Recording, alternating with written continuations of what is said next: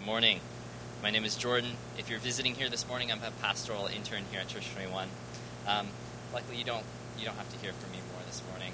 We're actually going to pass it over to my friend Michael. Um, so Michael is a speaker for Ravi Zacharias International Ministries. Our paths, I guess, coincided about five years ago, where began, God began to stir in each one of our hearts, and we ended up studying in the same program in the UK. Um, and Michael's become a very passionate and gifted communicator of the in-breaking rule and reign of Jesus in this world. And is based in Washington D.C. Um, I'll just pray for you. Sure. Thank you. sir. That'd be great. Lord, I thank you that you are with us. I thank you that you speak through us by your grace and declare your goodness and your truth over your people in the city. So I pray that we be attentive to what you have to say to us this morning, in Jesus. name. Give Michael peace as he speaks, power as he speaks. Amen. Well, good morning, everyone. I'm going to position myself as far forward on the stage as possible because I like to see faces. And right now, you're a little bit uh, in the shadow, so I'm going to be peering at you from behind these bright lights. But it is great to be here. This is my first time in Montreal. I have never been to Quebec, but it has been on my to visit list for many years. Um, so it's really good to be here and great to see Jordan. Fun fact about Jordan if you don't know, he is the world's fastest walker. Um, when we lived in Oxford, there was actually a collective awe at how um, Jordan. You know how a snake can kind of unhitch its jaw when it's like you know eating food. Jordan does that with his hips. They just come unlocked, and he it's just they turn into rubber, and it's just this incredible movement. If you've never seen it, you really should see it. Um, it's an incredible thing. I think Ripley's is, has bids on his body. So, um, but yeah, no, Jordan is a dear brother. Um, it's such a privilege to get to know him in England and um, and hear his story. He, he really is a, a man transformed by the love and grace of God.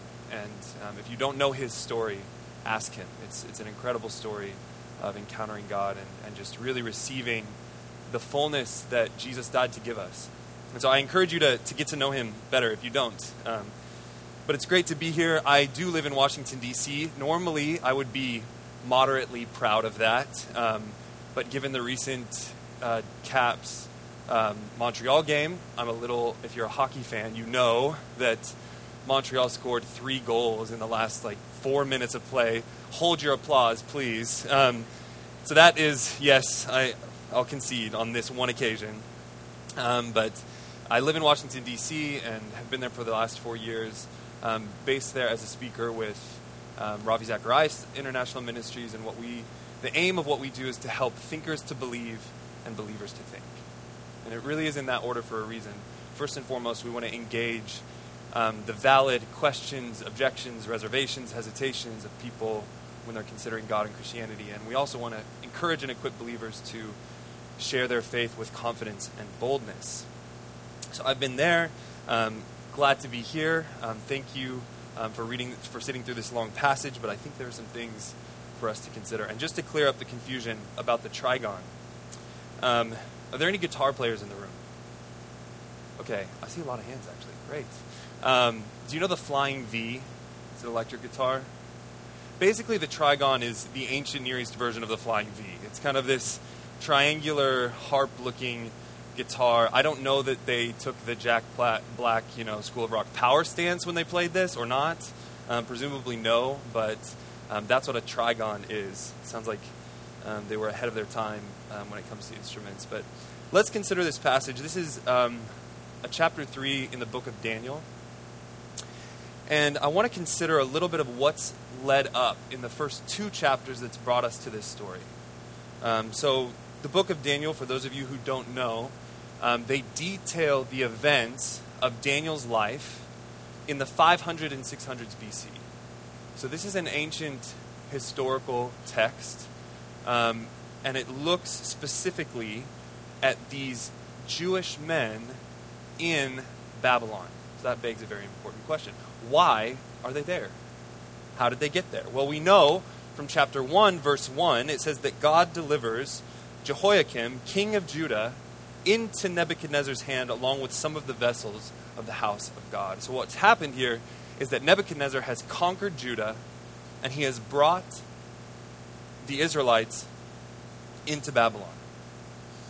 And what Nebuchadnezzar does is very interesting. As soon as they arrive, as soon as he gets the people into Babylon, he orders that certain Jews be brought to his palace. And this is how he describes those. He says, Those of royal family and of the nobility, youths without blemish, of good appearance, and skillful in wisdom, endowed with knowledge, understanding, and learning, and competent to stand in the king's palace, and to teach them the literature and the language of the Chaldeans.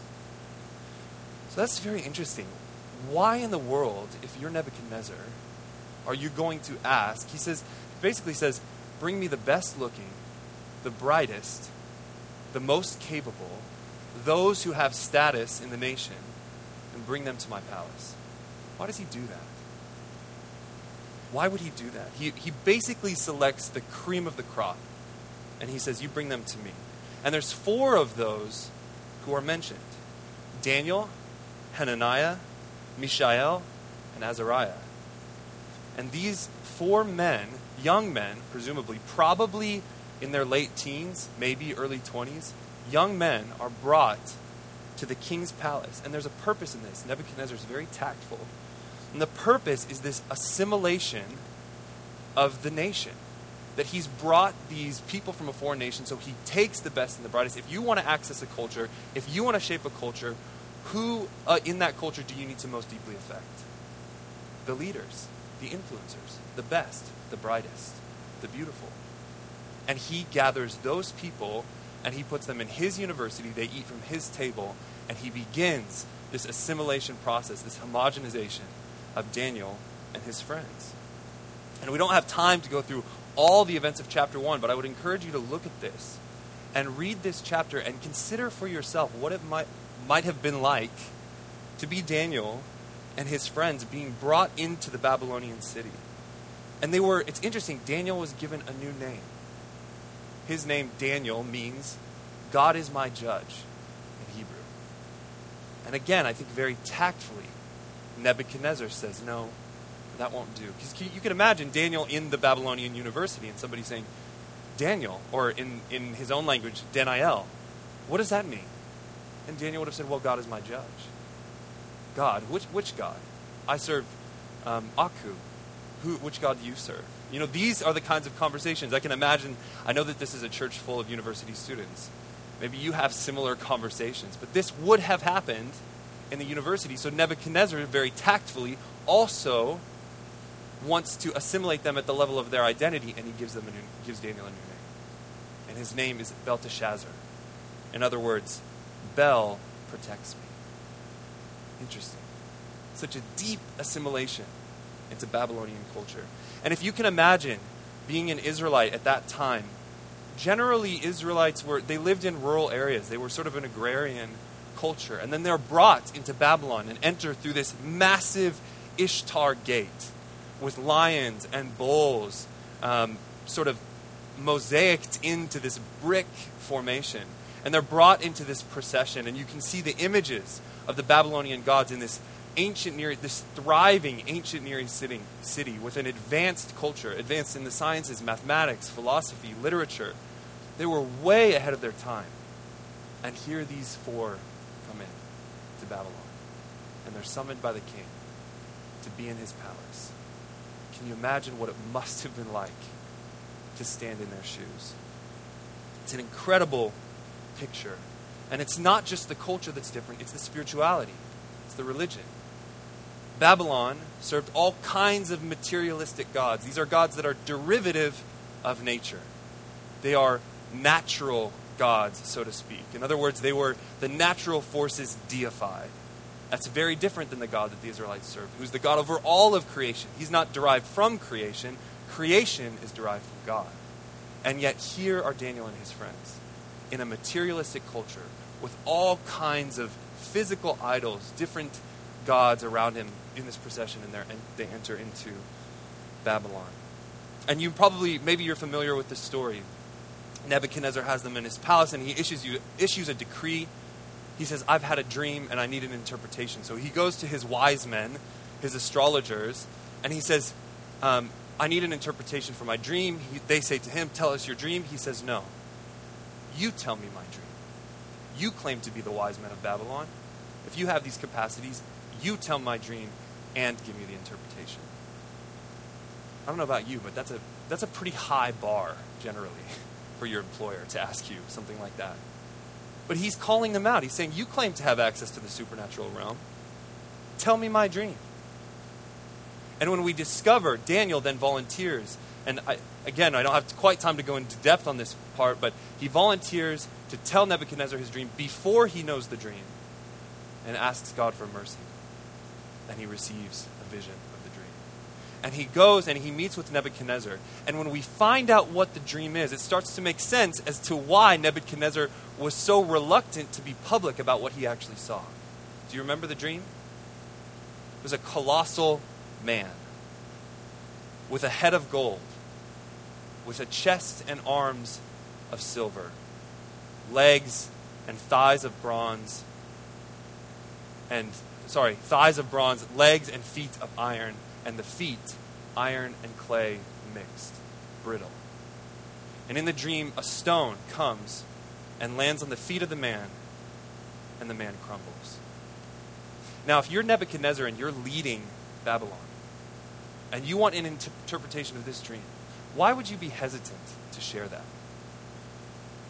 It's a vulnerability, isn't it? To tell your trusted advisors, I'm having this dream. It's a colossal man, and he's crumbling. And if I'm, you know, looking to scheme my way into Babylonian leadership, I might interpret that dream as good old Neb is having some doubts, isn't he? Maybe this is my time. So Neb says, Nebuchadnezzar says, You tell me my dream. And he brings them in. Daniel tells him the dream. He gives him an interpretation that involves a succession of kingdoms. And he specifically says, Nebuchadnezzar, you are the head of gold, but an inferior kingdom will rise up and come after you. And then we come to chapter 3.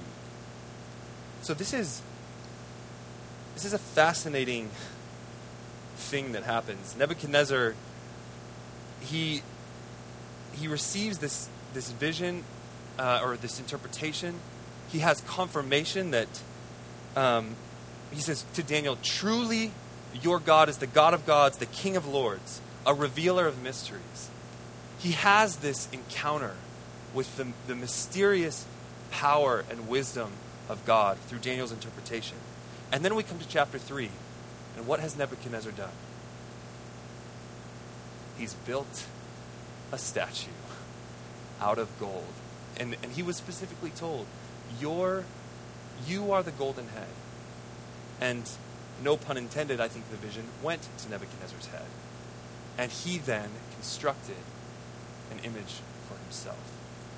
Now, what, this is where Nebuchadnezzar is just such an intriguing individual. You've just witnessed the supernatural power of God, and he still can't get past his insecurity about power. And so, what does he do? Well, he builds this obelisk, this golden obelisk, and he calls people to come and worship it. And he remembers the words of Daniel um, after you, another kingdom will come. And so, why does he build this? I believe he does this to consolidate his power. Um, if I'm the head of gold, then let it be known that that's who I am.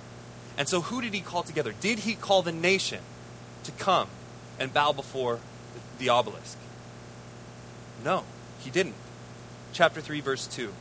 Then King Nebuchadnezzar sent together, sent, yeah, sent to gather the satraps, the prefects, the governors, the counselors, the treasurers, the justices, the magistrates, and all the officials of the provinces to come to the dedication of the image that King Nebuchadnezzar had set up. And then we have that list again the satraps, the prefects, the governors. And there's this emphasis of these specific positions. Who are these people? They are the leadership of Babylon. He wanted the police, the judiciary, the politicians, the governors. This is a top level meeting to consolidate power and to communicate to them, to them, to remind them who is really in charge. And you can't, you know, sort of broadcast this in Babylon at this point, so he has to gather the leadership there. And there's this re- repetition. Uh, For whatever reason, we have a massive repetition of the instruments. I don't know really what's what's going on with that, but there's some specific purpose in that. But there is repetition repetition of the leadership. There's also repetition of this phrase, the image that Nebuchadnezzar had set up. And re- repeatedly, we hear that there's Nebuchadnezzar has an image of himself that he set up. We're pretty good at setting up images of ourselves, aren't we? I think today you can probably think of several ways that that's possible. To construct an image of how you'd like to be perceived, or what you wish you were, or who you think you should be. There's lots of avenues for setting up images of ourselves. And here we have an ancient Near East example of King Nebuchadnezzar doing just that. And so, what's the question at stake here? Well, it's a question of values. I mentioned something earlier when I talked about chapter 1, verse 1. How did these men come to be in Babylon? Do you remember it said that Jehoiakim, the king of Judah, Judah had been delivered into Nebuchadnezzar's hands, and along with some of the vessels from the house of God.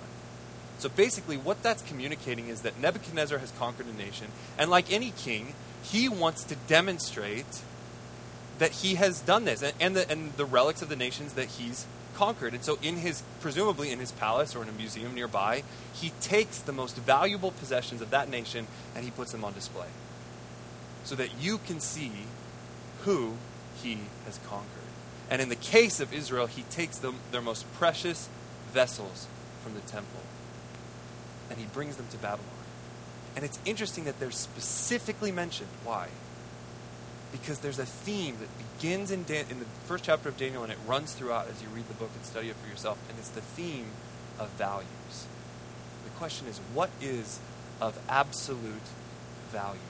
And these vessels that were taken from the temple, they were sacred, they were set apart, they were holy for a specific purpose. They represented a value system. And Nebuchadnezzar has relativized that absolute value. And here we have another outworking of this. The essence of idolatry really is just that. Once you have relativized the absolute, once you have removed the absolute, removed God from his place of absolute value, you will have very little problem absolutizing the relative. And that's exactly what we see in our culture in this age of relativism, where actually absolutes aren't acknowledged anymore. We're in a post post truth era where everyone gets to decide for themselves what's true for them, what's right for them, what's good for them. Everybody exists in their own moral universe where they get to decide.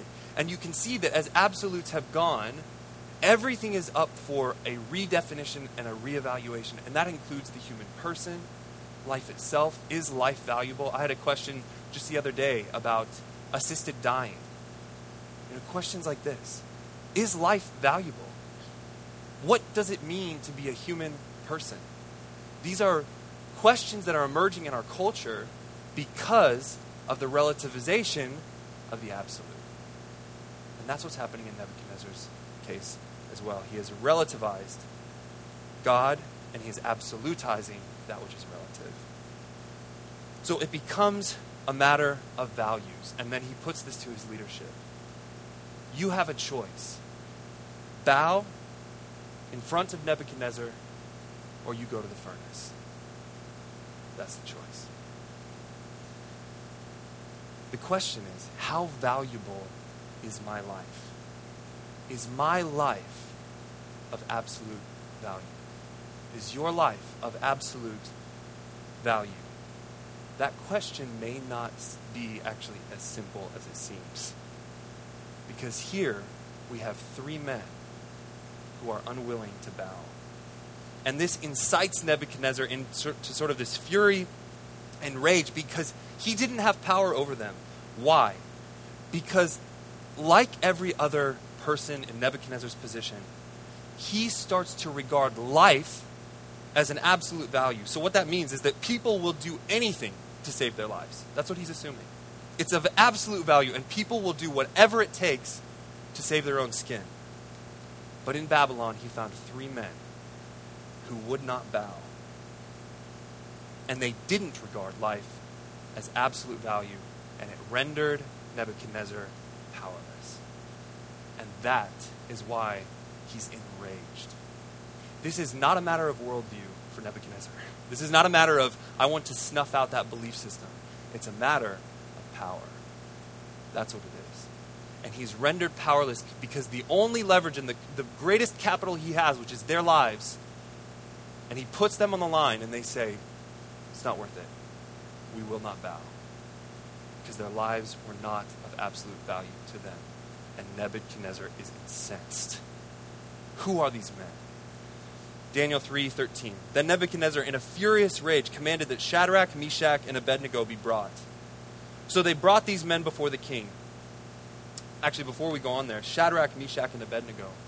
This is Hananiah, Mishael, and Azariah. Their names have also been changed to parodies of their Hebrew names that exalt Babylonian gods. Just so you know, these are the same characters under different names. So he orders them to be brought, and Nebuchadnezzar answered them, and he says, Is it true, O Shadrach, Meshach, and Abednego, that you do not serve my gods or worship the golden image that you have set up? Now, if you are ready, when you hear the sound of the horn, pipe, lyre, trigon, harp, bagpipe, and every kind of music, to fall down and worship the image that I have made, well and good. But if you do not worship, you shall immediately be cast into a burning, fiery furnace. And here's the key question that he asks them And who is the God who will deliver you out of my hand? This isn't about Nebuchadnezzar's gods. This is about him constructing a veiled image of himself. It's about power. And the critical question is who will deliver you? Who has a greater power than I have in this moment? And it goes on in verse 16 Shadrach, Meshach, and Abednego answered him and said, O King Nebuchadnezzar, we have no need to answer you in this matter. If this be so, our God, whom we serve, is able to deliver us from the burning fiery furnace. And he will deliver us out of your hand, O king. But if not, be it known to you, O king, that we will not serve your gods or worship your golden image that you have set up. Now, that, to me, is spectacular.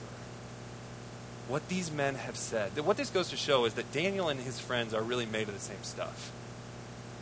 They're really going out on a limb here. They say, listen, we know our God can deliver us out of your hands. But even if he doesn't, put us in the furnace. We'll go into the fire. That is some serious boldness. serious. I don't know how you'd feel in that situation. What you'd have to say to King Nebuchadnezzar when he calls you out and says, I heard you're not bowing. You know what's going to happen to you, right? Who's going to deliver you out of, out of my hand in this situation? Oh, well, our God will, but even if he doesn't, put us in the fire. That's incredible resolve that Daniel's friends show in this moment.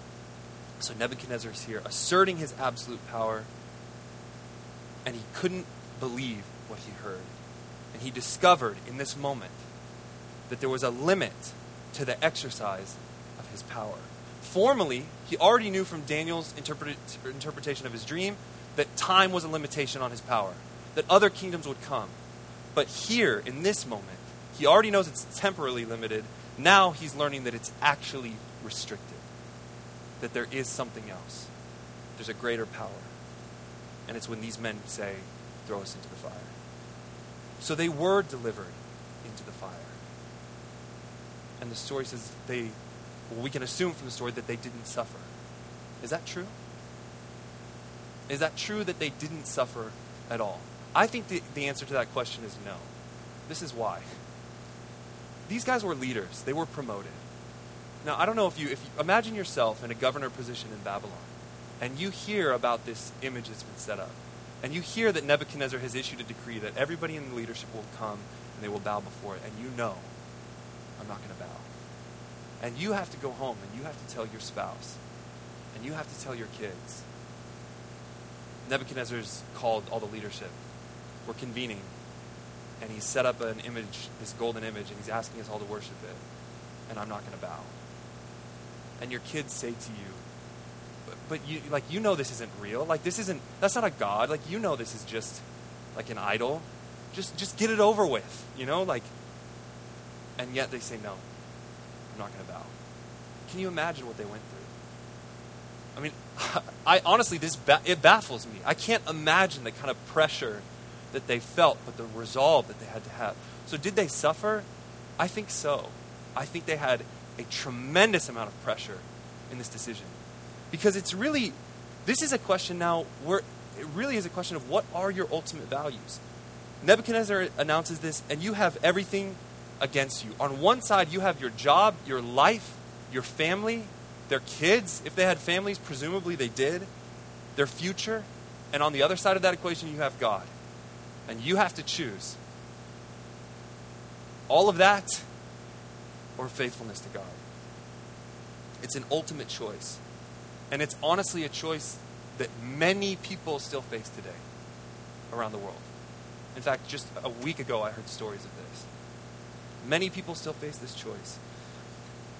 Um, this is from Matthew. Then Jesus told his disciples, If anyone would come after me, let him deny himself and take up his cross and follow me. For whoever would save his life will lose it, but whoever loses his life for my sake will find it.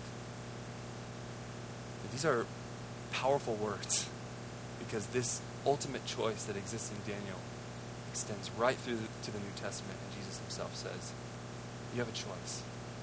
And anyone who seeks to follow me and be my disciple, it's going to cost you everything. This is not a small request, it's a beautiful one, but it's not a small request. And I, I, I kind of wonder what are the factors? You know, the, the instruments piece is, is kind of fascinating. Why did they give so much emphasis to the music? This is actually one of the first historical instances of music being used to weaken inhibitions. Because there's something about music. There's something about when you, he- Nebuchadnezzar said, when you hear this, then you bow. And it's, why would he do that? There's just, I don't mean to sound like, probably sound like 1950s, you know, you want to label me as a curmudgeon or something like this. Like, you know, don't listen to that music or whatever. Like, that's not what I mean. But what, what I do mean is that these things have power, they have influence on us. And Nebuchadnezzar utilizes that to weaken the inhibitions of people so that they will bow. And I would ask you, in your life, what are the environmental factors that weaken your inhibitions? Are there any that you can think of? Immediately, I remember actually going to Italy for the first time and walking around the Roman Palatine. Has anybody been to Rome and, and seen this place? Yes. It's amazing, but you know what dawned on me while I was walking around? That I live better than any Caesar of Rome ever did. That I'm actually more comfortable and live a more lavish life than any single leader of the entire Roman Empire. And so do you. Think about that for a second.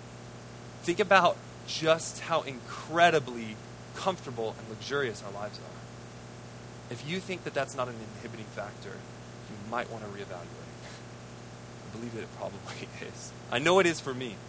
I know it is for me. And so we can think about these things. So Nebuchadnezzar is amazed.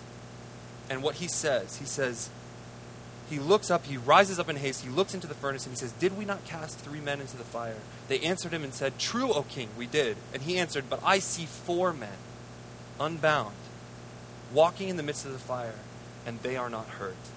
And the appearance of the fourth is like a son of the gods. Yes, amen indeed. And this is just an incredible moment. It's an incredible moment where Nebuchadnezzar is confronted with this reality. And then they come out.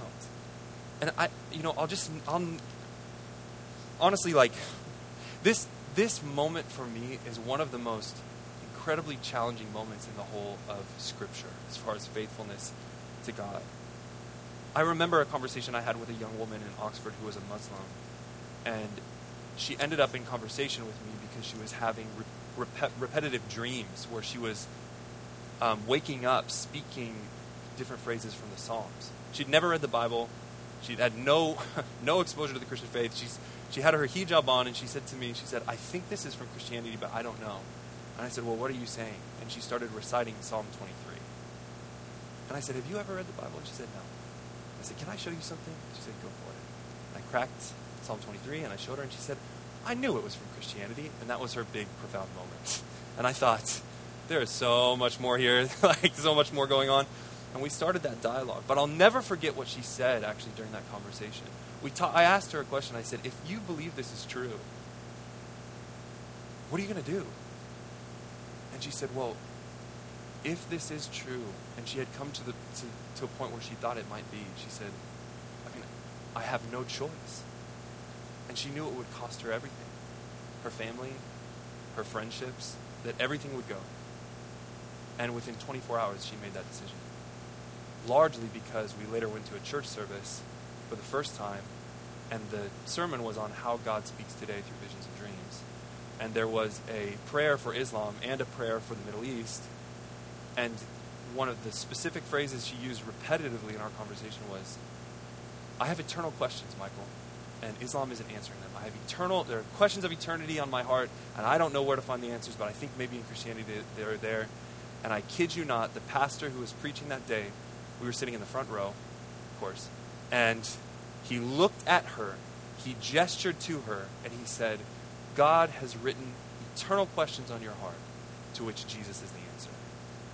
And uh, my jaw dropped, and I'm like, you know, nudging her and saying, you know, and she's like, mm-hmm, mm-hmm, and I'm like, uh huh, yes, yes, this is, and this incredible moment, this incredible transformation. And she asked me after the service, I said, can I pray for you for anything? And she said, pray that I have the courage to tell my family. And I said, to tell them what? And she couldn't say it. And I said, to tell them that you want to become a Christian. And she said, yes. And so I said, well, let's pray for that first, and then we'll pray for courage. And she made that decision, and she lost her family. There are people who face this choice all over the world. And it's a choice that's actually in front of every single one of us. Our circumstances may not bring that right before us, but Jesus does. He brings it to you every single day. I have a feeling that there are people in this room who identify a little more closely with the people who bowed than Dana's friends. And if that's you, I just want you to know that's me too. That's me too. Where are you in this story? I'm so thankful for the words of Paul in Philippians 3:13. He says, "But one thing I do, forgetting what lies behind and straining forward to what lies ahead, I press on towards the goal, for the prize of the upward call of God in Christ." If that's you, that you feel like you are in the crowd who bowed, I just want you to know today it is not too late for you. It's not. Our God is a faithful God of forgiveness. And He's interested in you. No matter what ways you have failed, to stand firm and be faithful to Him. He will never cease to be faithful to you. But let's not forget the price that was paid to make that possible. And that's what we respond to with our lives. So Paul is saying in the New Testament, the past is the past. Leave it there, move on, press on. And that's an invitation to all of you, or any of you who feel like you're in those shoes this morning. There's one last point I want to make here before I bring this to a close, and that's this. I was reading this chapter 3, um, and I noticed something I've never noticed. I don't know if that's ever happened to you when you read a, a specific passage and you see something you've never noticed, even something so familiar as this.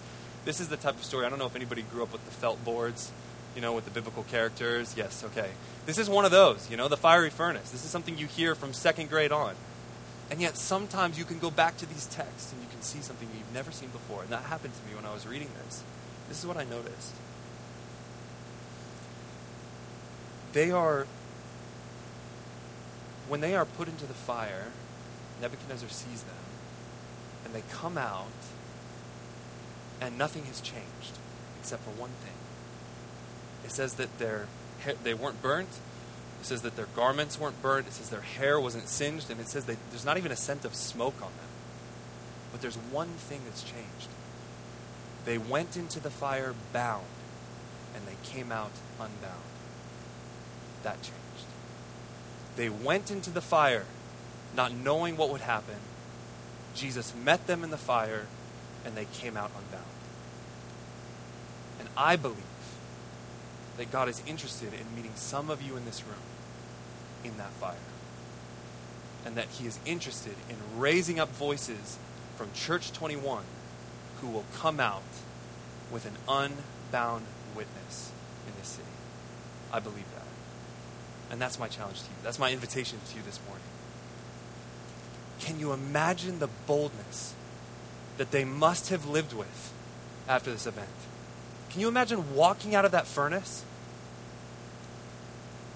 I, I, I mean, I, I would have loved to hear what just like the community, the other leaders said about this. I mean, they saw it too.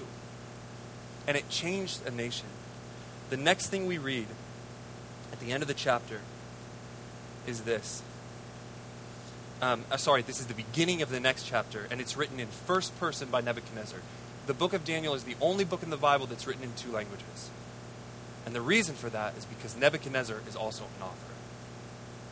And he writes first person in chapter 4, and he says this King Nebuchadnezzar to all peoples, nations, and languages that dwell in all the earth, peace be multiplied to you. It has seemed good to me to show the signs and wonders that the Most High God has done for me. How great are his songs, how mighty his wonders, or sorry, how great are his signs, how mighty his wonders. His kingdom is an everlasting kingdom, and his dominion endures from generation to generation. It's Nebuchadnezzar's testimony. You read it in chapter 4. And that is a result of God's witness to Nebuchadnezzar, the leader of the most thriving, advanced, secularized, materialistic nation in the ancient Near East, because of the faithfulness of three Jewish men who had the courage to go into the fire. Do you have that courage? Are you available for that moment where Jesus will meet you there, where you don't know the outcome, but you trust that if it's God's will to deliver you, He'll meet you in the fire? That's my invitation to you to consider this morning. So if you would just stand with me um, as we close here. Um, I'm going to pray for us.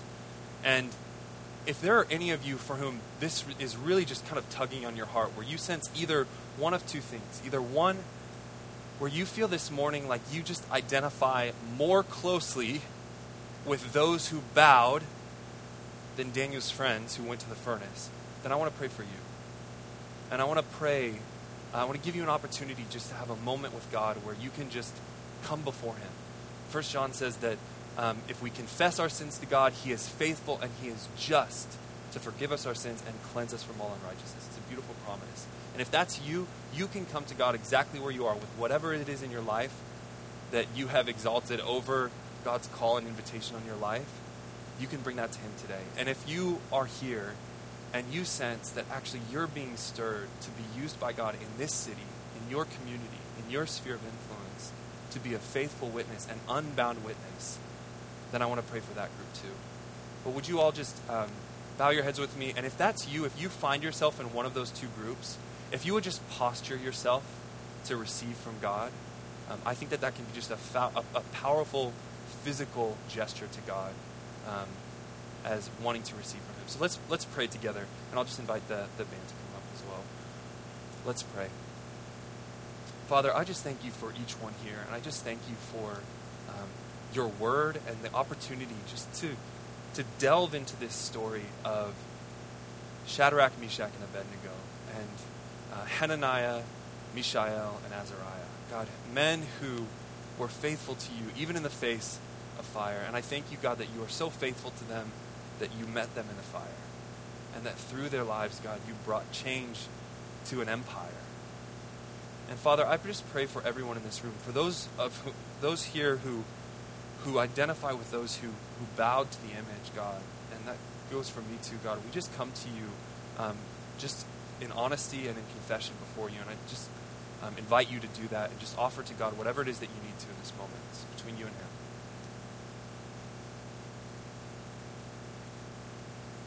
So, Father, we, we thank you for Jesus. We thank you that you sent your Son um, to come into this world and, and live the life that we haven't lived and to die the death that we should have died and that he died it in our place.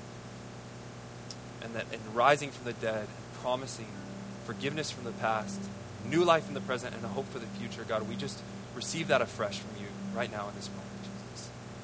Father, I pray for anyone here, you would just cleanse them by your Spirit and that you would fill them afresh here in Jesus' name.